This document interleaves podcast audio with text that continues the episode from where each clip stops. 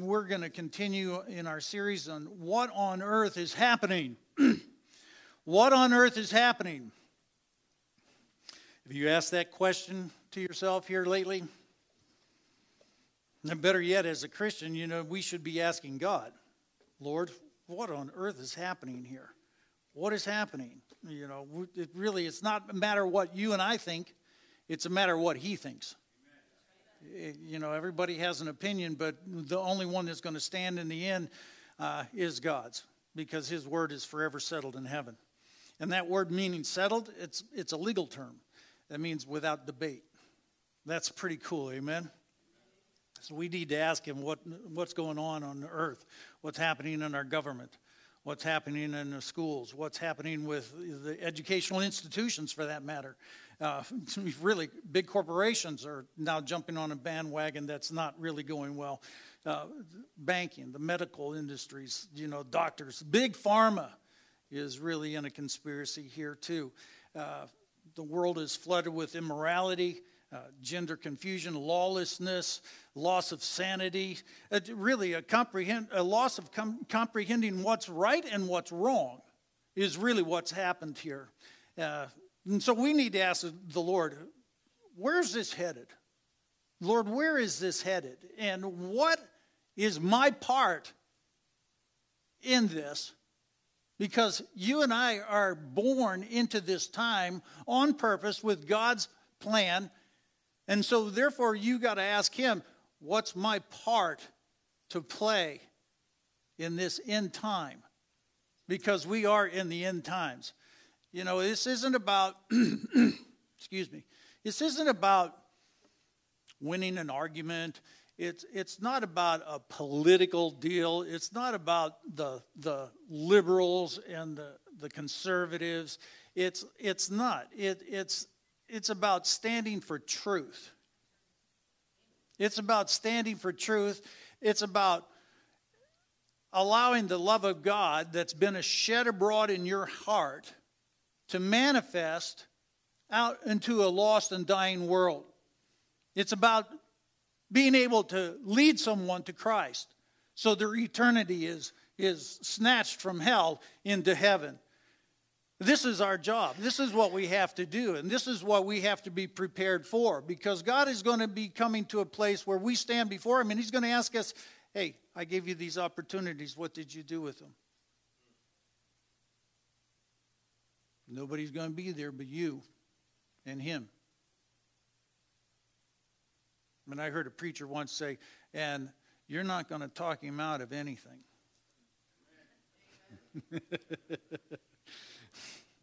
Today we're going to look at a very controversial subject about uh, gay marriage and what uh, a Christian view of a gay marriage should be. Uh, we know that God's word is his will. So a Christian has to look at God's word so that their opinion can line up with what God has said. If you're a Christian, see, you're bought by the blood of Jesus Christ. The Bible declares you're not your own. You belong to Christ. And the big thing is is that there's a lot of pressure to conform to the world, isn't there? But Jesus says, if you lose your life here on this earth, you'll gain true life. And that's really, do you understand what that means? It means I'm not joining with what society and culture has. I'm joining the eternal Word of God. I'm going to stand for this truth. And when we walk with God, we'll stand out as politically incorrect, incorrect, amen. but we have to obey the word of God, even if it's be controversial, which it is, because this whole world system is against the word of God. This whole world system is trying to eliminate even a thought of God, even a thought of Christianity. The whole world, the Bible says, is under the power of the evil one.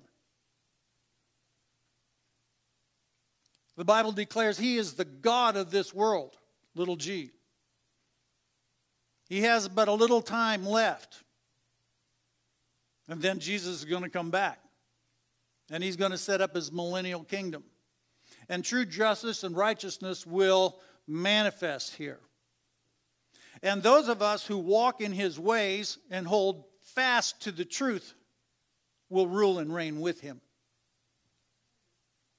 And everything you're going through is actually preparing you for that very job to rule and reign with him. And what we've got to understand that there's no prize with compromise. So when we stand on the word of God, when we start to walk in his wisdom and his truth, it will be controversial and you will be actually hated for it. Jesus himself says the whole world is going to hate you. You know, when I was young in the Lord, I thought, well, how can that be? People love, you know, the good things that we walk in, the good things that we do. Uh, but it's, it all comes down to the name above every name the name of Jesus. See, you could easily get into a conversation and talk about God because everybody has their own concept of God. But when you name the name of Jesus, spiritual tension falls into place. Try it, you'll, you'll recognize it. so, what we need to do is, is we're here to understand God and walk in His ways because He gives us the power to walk out His divine will for our lives. We cannot do this in our own strength. And so, what we have to do is learn to abide in Him.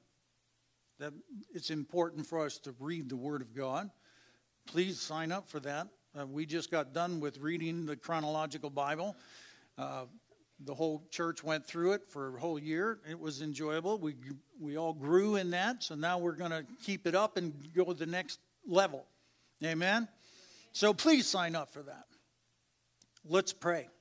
Father, Lord, your word carries the highest authority in our lives. Think of that. His word carries the highest authority in our lives. In Isaiah 55, you say, uh, Seek you while you can be found, call upon you while you are near.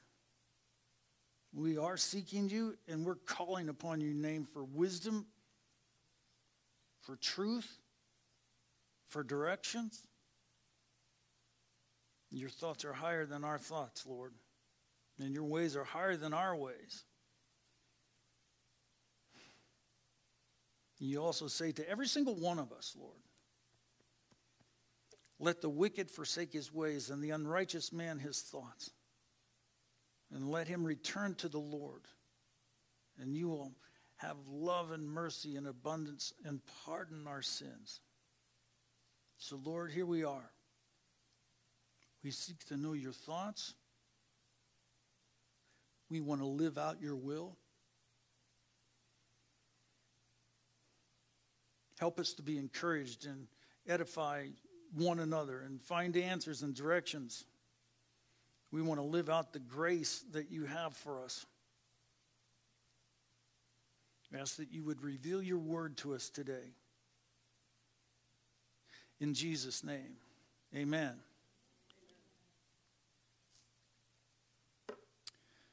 Well, December of 2022, President Biden signed the uh, federal law. It was called Respect for Marriage Act.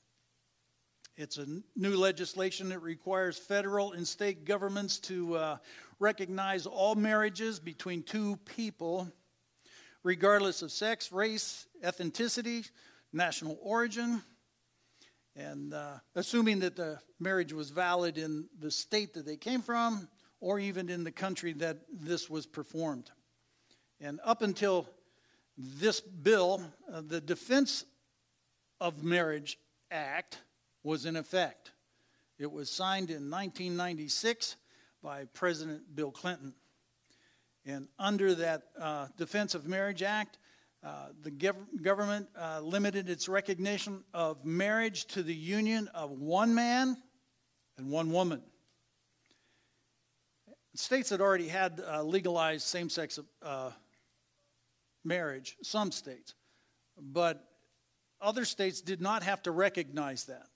And so uh, this law forces them to recognize that same sex marriage across state lands or lines, and it causes them to receive benefits of a married couple federal benefits, state benefits. And so uh, this law was passed, but thankfully, there was a group of Republican senators that uh, wanted to protect religious rights uh, because the bill would have been passed without uh, any freedom of religion involved with it at all. And so uh, they're protected, 501c3s are protected for religious reasons. Uh, that's, that's a church, uh, 501c3. Uh, these organizations and the people in these organizations cannot be sued because they stand on their religious principles. Now, that does not uh, work if you're a Christian and you own a business. Uh, we've seen the, the bakery, the wedding cake deal. Uh, they have no right to uh, say, no, this is against my religious beliefs. And uh, what I want to do is to share with us today a, a video uh, by Jonathan Cahn. He is a uh, messianic rabbi. That means he's, he's Jewish descent, but he's uh, recognized that Jesus Christ is the Messiah. That's why he's called a messianic Jew. Uh, he, we have talked about his books uh, the Harbinger, Harbinger 1, Harbinger 2, and then the last book that he wrote, uh, Return of the Gods, is very enlightening. Uh, I would suggest you get it and read that. We did show his video uh, once earlier, uh, t- two weeks ago. And so, what I want you to do is go ahead and take a look at this video. This is was addressing the president on YouTube, and it's very prophetic. It's prophetic to him, it's to the nation, it's, it's actually very prophetic to the church. So let's, let's take a look at this. Mr. President, Mr. President, when you took your oath of office, I sent a message online, and millions of Americans saw it. In that message, I asked this question How can you place your left hand on the Bible, the Word of God, and with your right hand sign laws into existence that war against the Word of God. I said, You plan to enact laws that will disregard the distinction between male and female, doing that which our first president warned against that if we ever disregard the eternal rules of God, his blessings will be removed from the land. And now you've done it. In December 2022, you stood on the White House lawn and officiated over a ceremony in which you signed an act that altered American federal law. When George Orwell wrote his book 1984, he spoke of a government that used words to obscure and obliterate reality, the ministry of truth to obscure lies, the ministry of love to obscure oppression. What you did, Mr. President, on the White House lawn when you signed that act was that very thing the Respect for Marriage Act, a law that was the very opposite of its name, the disrespecting and obliteration of what marriage has always been since the beginning of human history. You did something that no president had ever done.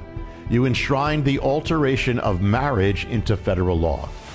And you not only did that, but you commemorated it with a great festival inviting thousands of activists and drag queens to the White House lawn to celebrate it with songs and music. You converted the White House into a rainbow. Now, listen to the words of an American leader spoken in modern times not long ago, years after 9 11. He declared as absolute moral reality marriage is between a man and a woman. Who said that? His name was Joe Biden. You said that and you repeated it for emphasis. Marriage, you said again, is between a man and a woman, and states must respect that. And yet now, on the White House lawn, you signed a law that declared that marriage is not between a man and a woman, but between anyone. It was the destruction of the very moral foundation that you declared was absolute. You signed into law an act which, by force of law, compels all states to disrespect the very thing that you said all states must respect that marriage is between a man and a woman. Further, you boasted that you voted for the Defense of Marriage Act because it was morally right. You assured America that there was no danger to that law, no violation of it, and no challenge to it. And yet now on the White House lawn, it was your own hand that struck down that very law and destroyed it. How does that happen? How does a man turn away from and against his own morality and actually celebrate the act of turning away and against it? Was there any scientific discovery that changed everything? Was there a new set of tablets handed down on Mount Sinai? Did the words of Scripture magically disappear? What do we call it when one abandons one's own values and moral foundations and destroys them, and then celebrates it with music, color, and song? When you placed your hand on the Word of God, the Bible, to become president, I asked you this How do you sign into law that which clearly wars against the very word on which you swore your oath? And now you've done it. You've set American federal law at war against the Word of God and against everyone who upholds it. And that same Word of God in the book of Isaiah says that those who call what is sinful good will end up calling that and those who are good sinful and evil. And on the White House lawn, you proved those words true. You merged together and equated racism and anti Semitism with what you called homophobia and transphobia. And in that context in which you said it, it meant that all who do not and cannot condone same sex marriage, and all who believe that to hormonally and surgically alter a child is morally and egregiously wrong, all who believe the Word of God are now the equivalent of racists and anti Semites. So, was the president under whom you served, Barack Obama, who first ran for office stating that marriage was between a man and a woman because of God, was he the equivalent of a racist and an anti Semite? Was Abraham Lincoln, who believed the very same thing, the equivalent of a racist and an anti Semite? Was Mother Teresa the equivalent of a racist and an anti Semite? Was just about every American until just recently, in effect, a racist and an anti Semite? Is every person of faith who believes in the Word of God now equivalent to a racist and an anti Semite? Was the senator who publicly declared that marriage was between a man and a woman, were you a racist and an anti Semite? The American government is opposed to racist and anti Semites. So, does this mean that you are now setting the American government against Christians and those of faith? It's a very relevant question. You see, when you became president, I asked you, how can you place one hand on the word that ordains human life as sacred and in the image of God from conception, and then with the other sign laws into existence that will promulgate the killing of that human life? Mr. President, you once stood for life and for the most defenseless, against the killing of the unborn through abortion.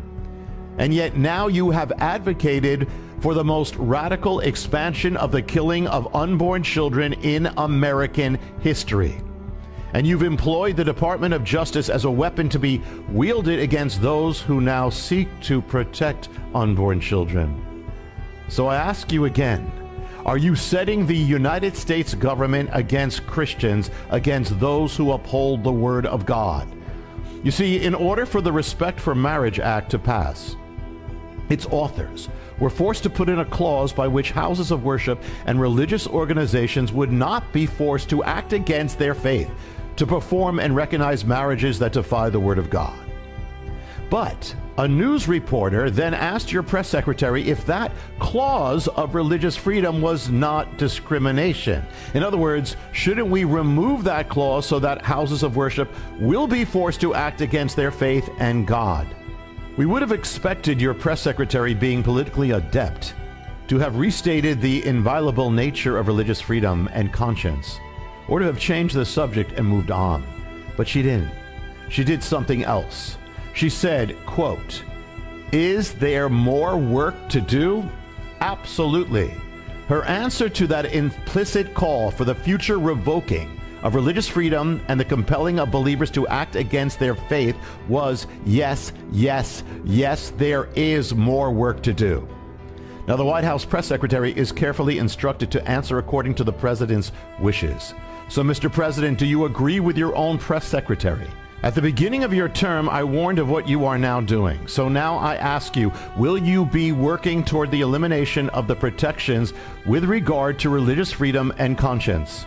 You have already sought to force religious organizations to fund procedures that violate their faith. So, will you, with more work to do, work toward forcing churches and Christians to go against their own faith? to partake in what the Bible calls sin, or else be punished by the state, as being, in your own words, now the equivalent of racist and anti Semites. Do you remember the stories you heard and the movies you watched when you were a child about the first Christians in Rome? How they went to their deaths before lions in the ancient arenas. Why did they go to their deaths? They went to their deaths because the government, the state, was seeking to force them to go against their faith to burn incense to the emperor, to bow down before other gods, and they would not. So they gave up their lives. You have called yourself a Christian, but how can you in reality be a Christian if you wage war against the ways and the word of God? Your actions are not that of Peter and Paul, but of those who persecuted them and put them to death, the rulers of state, the Diocletians and the Neros.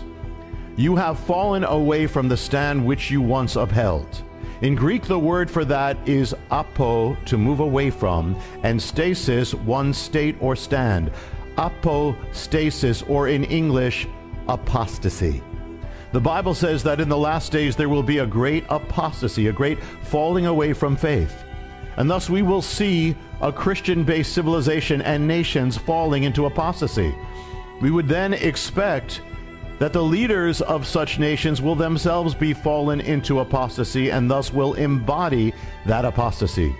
Have you not become the embodiment of that apostasy? We are now there. And you, Mr. President, are there as well, in a state of apostasy. And for one who calls oneself a Christian, it is a most dangerous state to be in because eternity is very near. It is for all of us just one heartbeat away. For now, you have a position, an administration, a government, a party, a media. But the day will come when you will stand before God and you will have no more position, no administration, no government, no media, and no public opinion. They will all be gone. It will just be you and Him. And He will ask you to give account of what you did, what you did with regard to His word and His ways and what you did with regard to your own stands that you knew were right.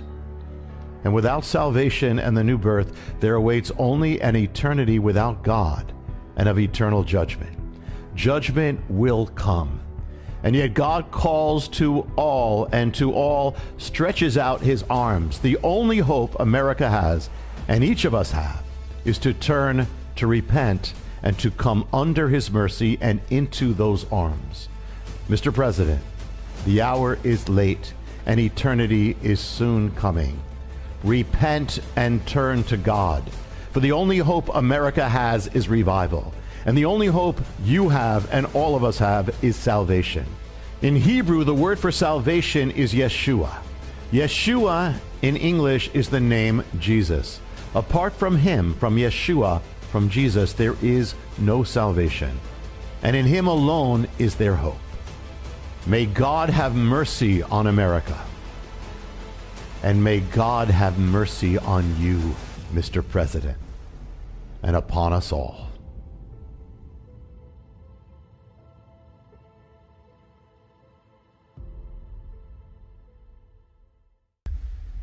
And upon us all.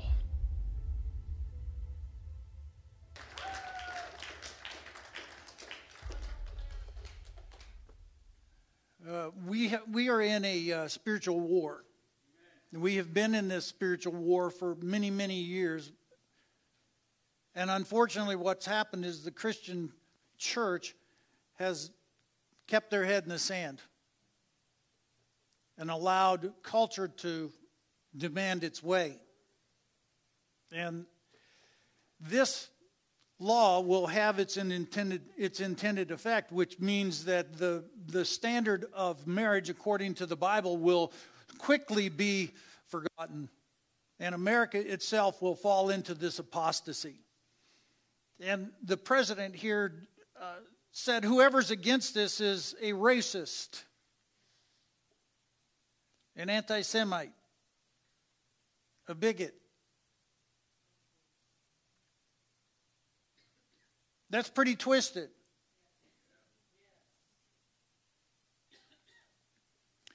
There's a scripture in First John, it says this They who teach twisted doctrine are of the world and belong to it. Therefore, they speak from the viewpoint of the world, with its immoral freedom and baseless theory, demanding compliance with their opinions and ridiculing the values of the upright. And the gullible one of the world listens closely and pays attention to them. Christians right now are already called haters, homophobic, racist, transphobic, because we stand on the scriptures. And, but there are some people who uh, are Christians and express their Christianity in a hateful way toward these people. That's, that's, I'm sorry for that, because that's not the idea. Jesus came to seek and save the lost. He wanted to express the love of the Father.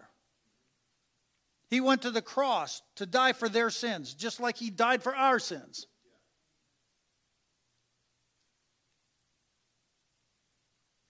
Every human being is made in the image and likeness of God. That's why they have dignity and value. Everyone. This includes them.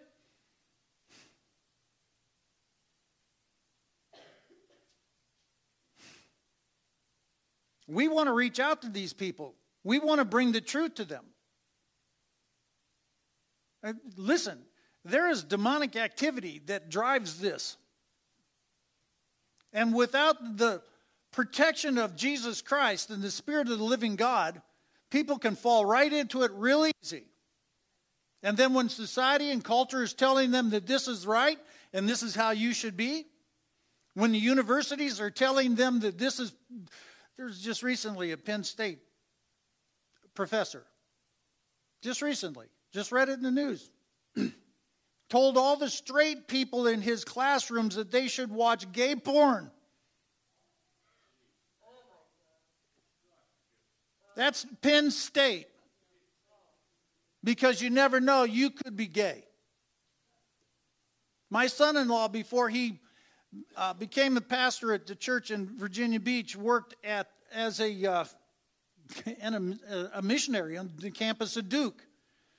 When the new student uh, gathered together, the president of Duke University says that you should, he told, this is a quote, you should explore your your sexuality because who knows, you might be gay.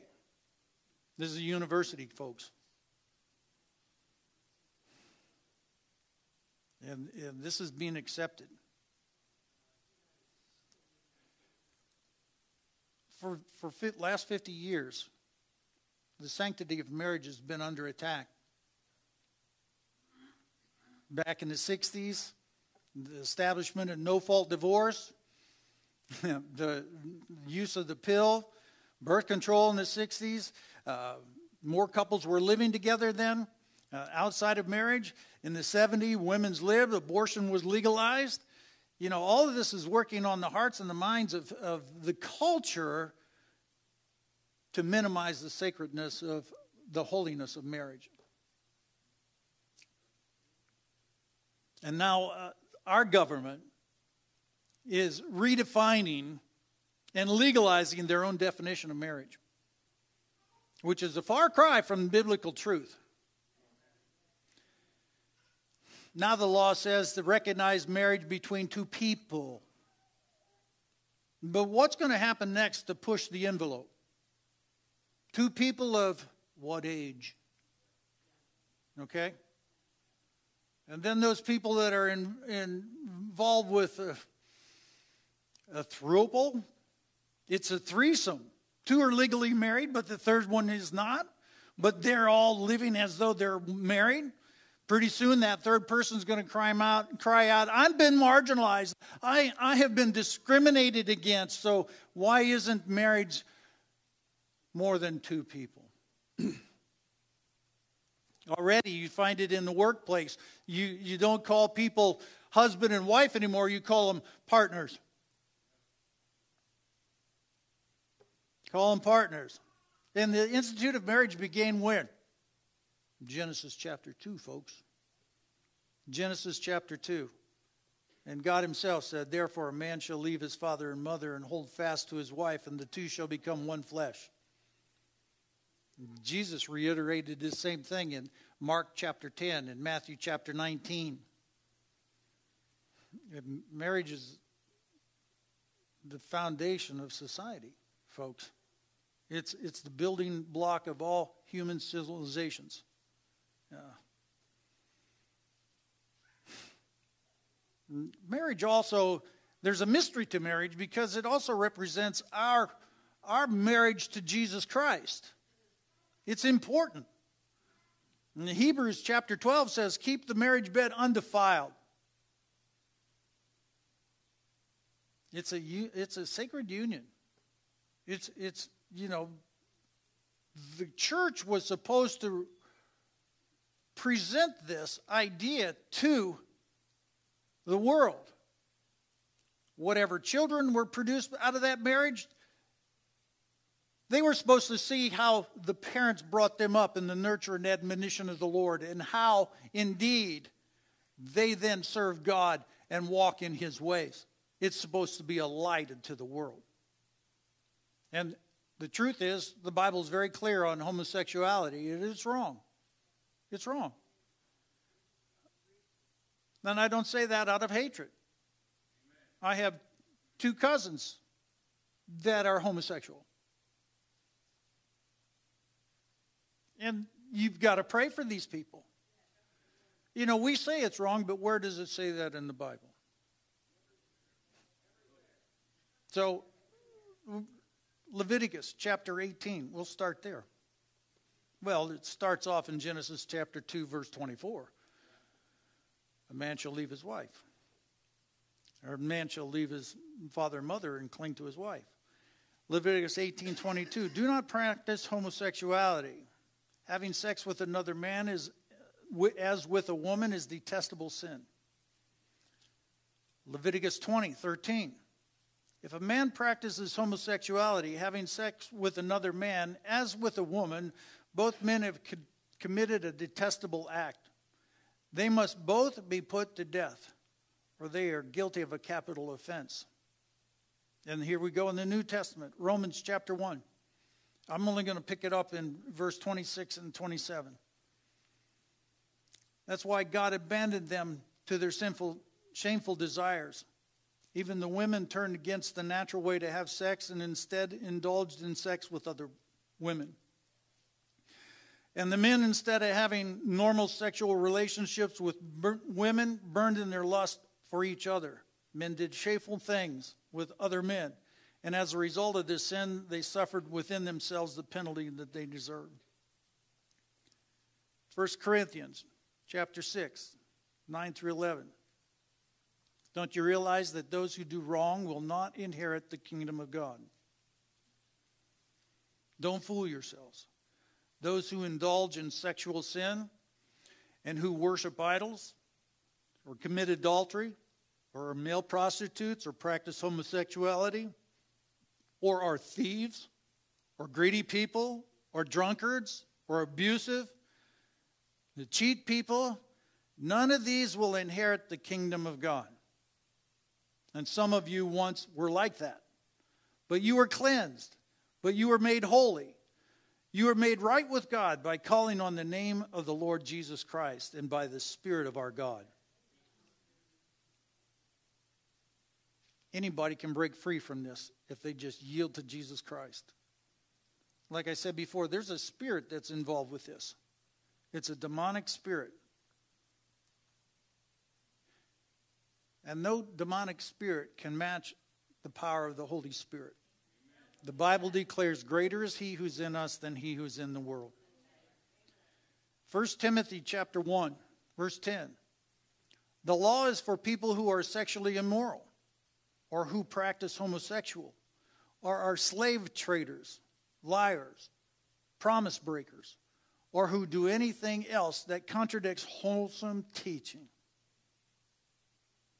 The church is, is the light of the world. Jesus called us the light of the world.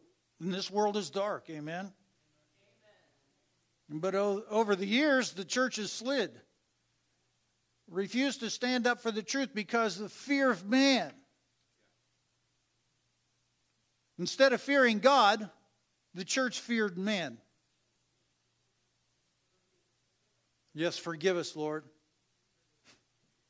The church compromised and found it easier to agree with culture than to stand and be called names.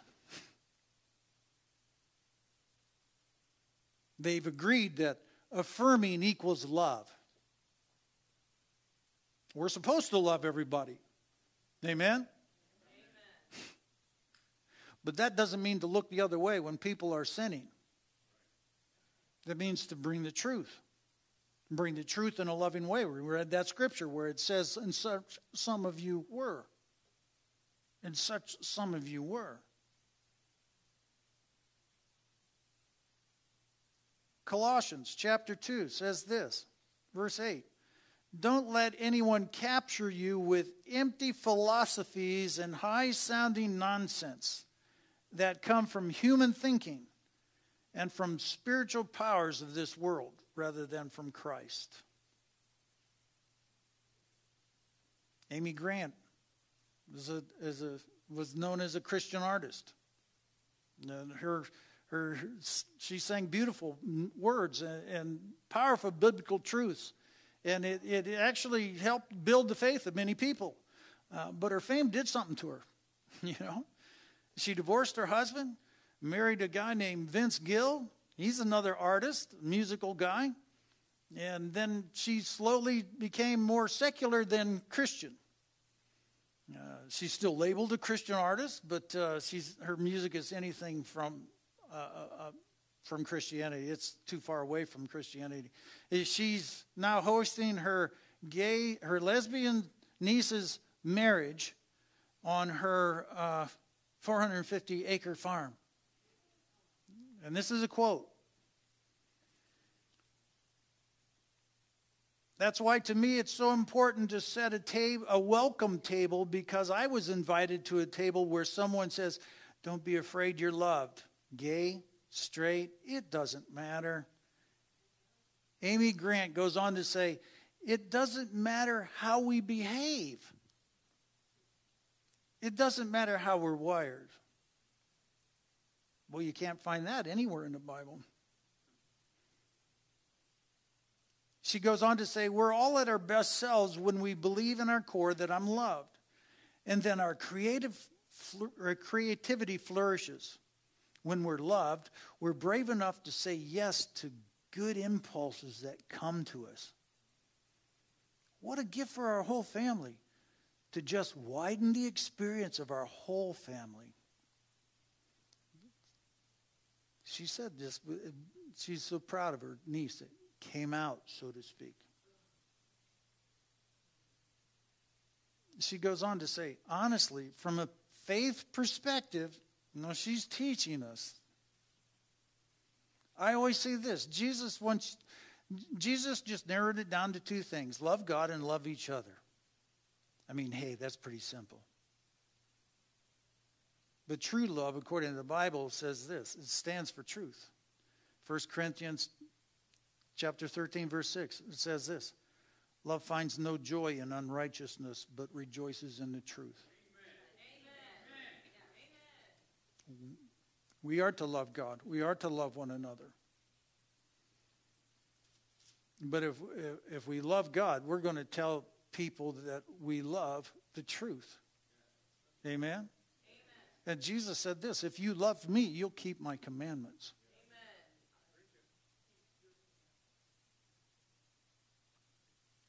Amen. The word of God is clear on homosexuality.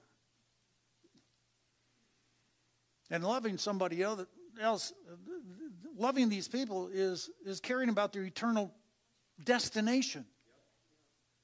You and I have a responsibility to them. We can't recoil because of the way they look or the way they act.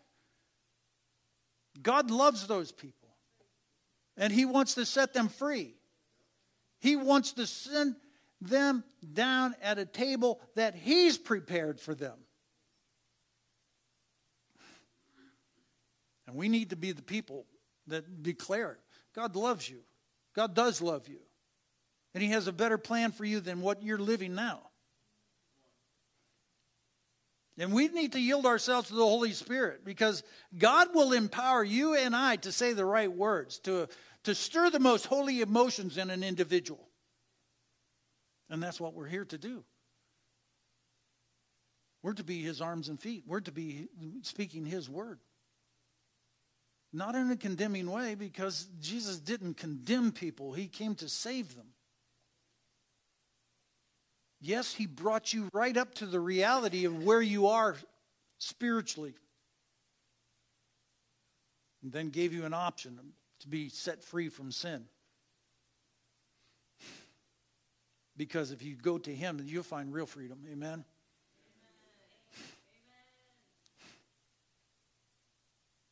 So it's our responsibility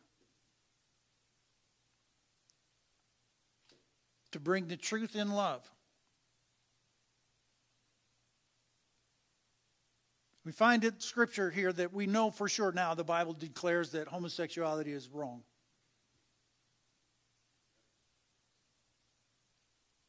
And God's word is his will.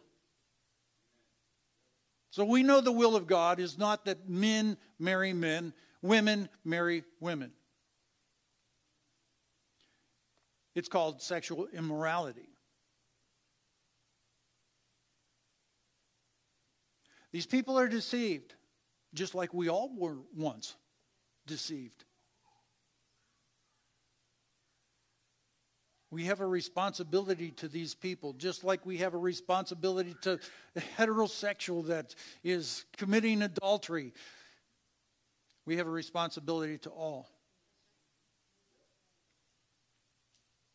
And we have to be led by the Spirit of God because Jesus in the book of Jude says, some by fire, some by mercy. That means being straight up with somebody that you're going to burn in hell if you continue your life or working a merciful way, saying to this individual, you know, God has enlightened every man. So if, if you're willing, I can show you some scriptures that will help you understand. You've got to decide, You've got to know by the leading of the Holy Spirit how to deal with people.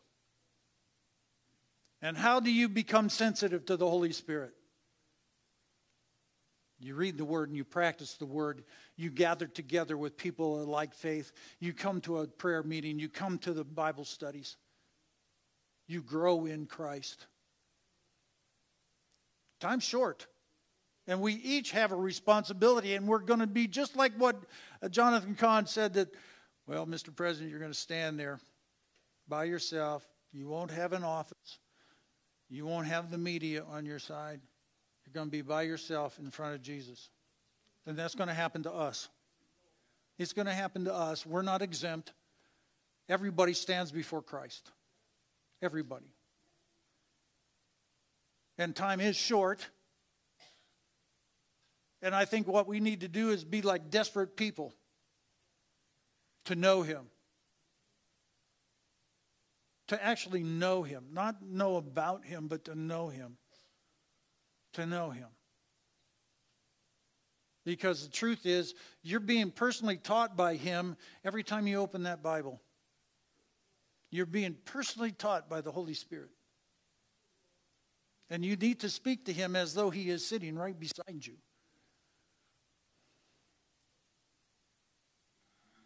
We have a responsibility, and I believe that Community Life Church will take that responsibility. Yeah, I believe that we're not going to cower. We're going to stand for the truth. Will we make mistakes? Yes, we will. But we'll repent and learn from those mistakes. Will we be attacked? Yes, we will. Will, be, will we be marginalized? Yes, we will. Will we be treated unfairly? Yes, we will. But so is our master. Amen. Amen. If you're here today and you haven't given your life to Jesus Christ, I'm telling you right now, you're at the mercy of the devil. You have no power over him to walk away from him. The only ability for that to happen is when you have accepted Jesus Christ as your Lord and Savior. You've given your life to Him. This is not a religious thing, this is a reality thing. Is there anybody in here that wants to give their life to Jesus Christ today? That your sins will be forgiven. You'll have a fresh start with Him you'll start to be productive in an eternal way for the kingdom of God. Just simply raise your hand high enough and I'll see it, and we'll pray a prayer. Glory to God.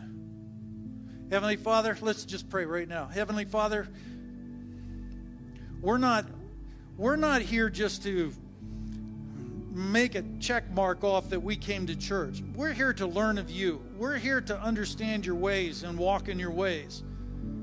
We're here to strengthen our brothers and sisters. We're here to be made whole.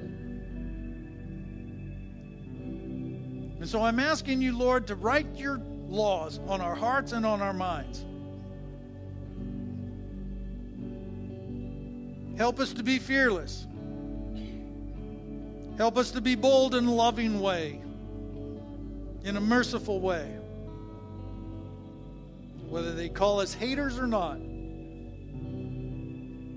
we'll still love them. Because Jesus, you said to love your enemies and bless those who persecute you.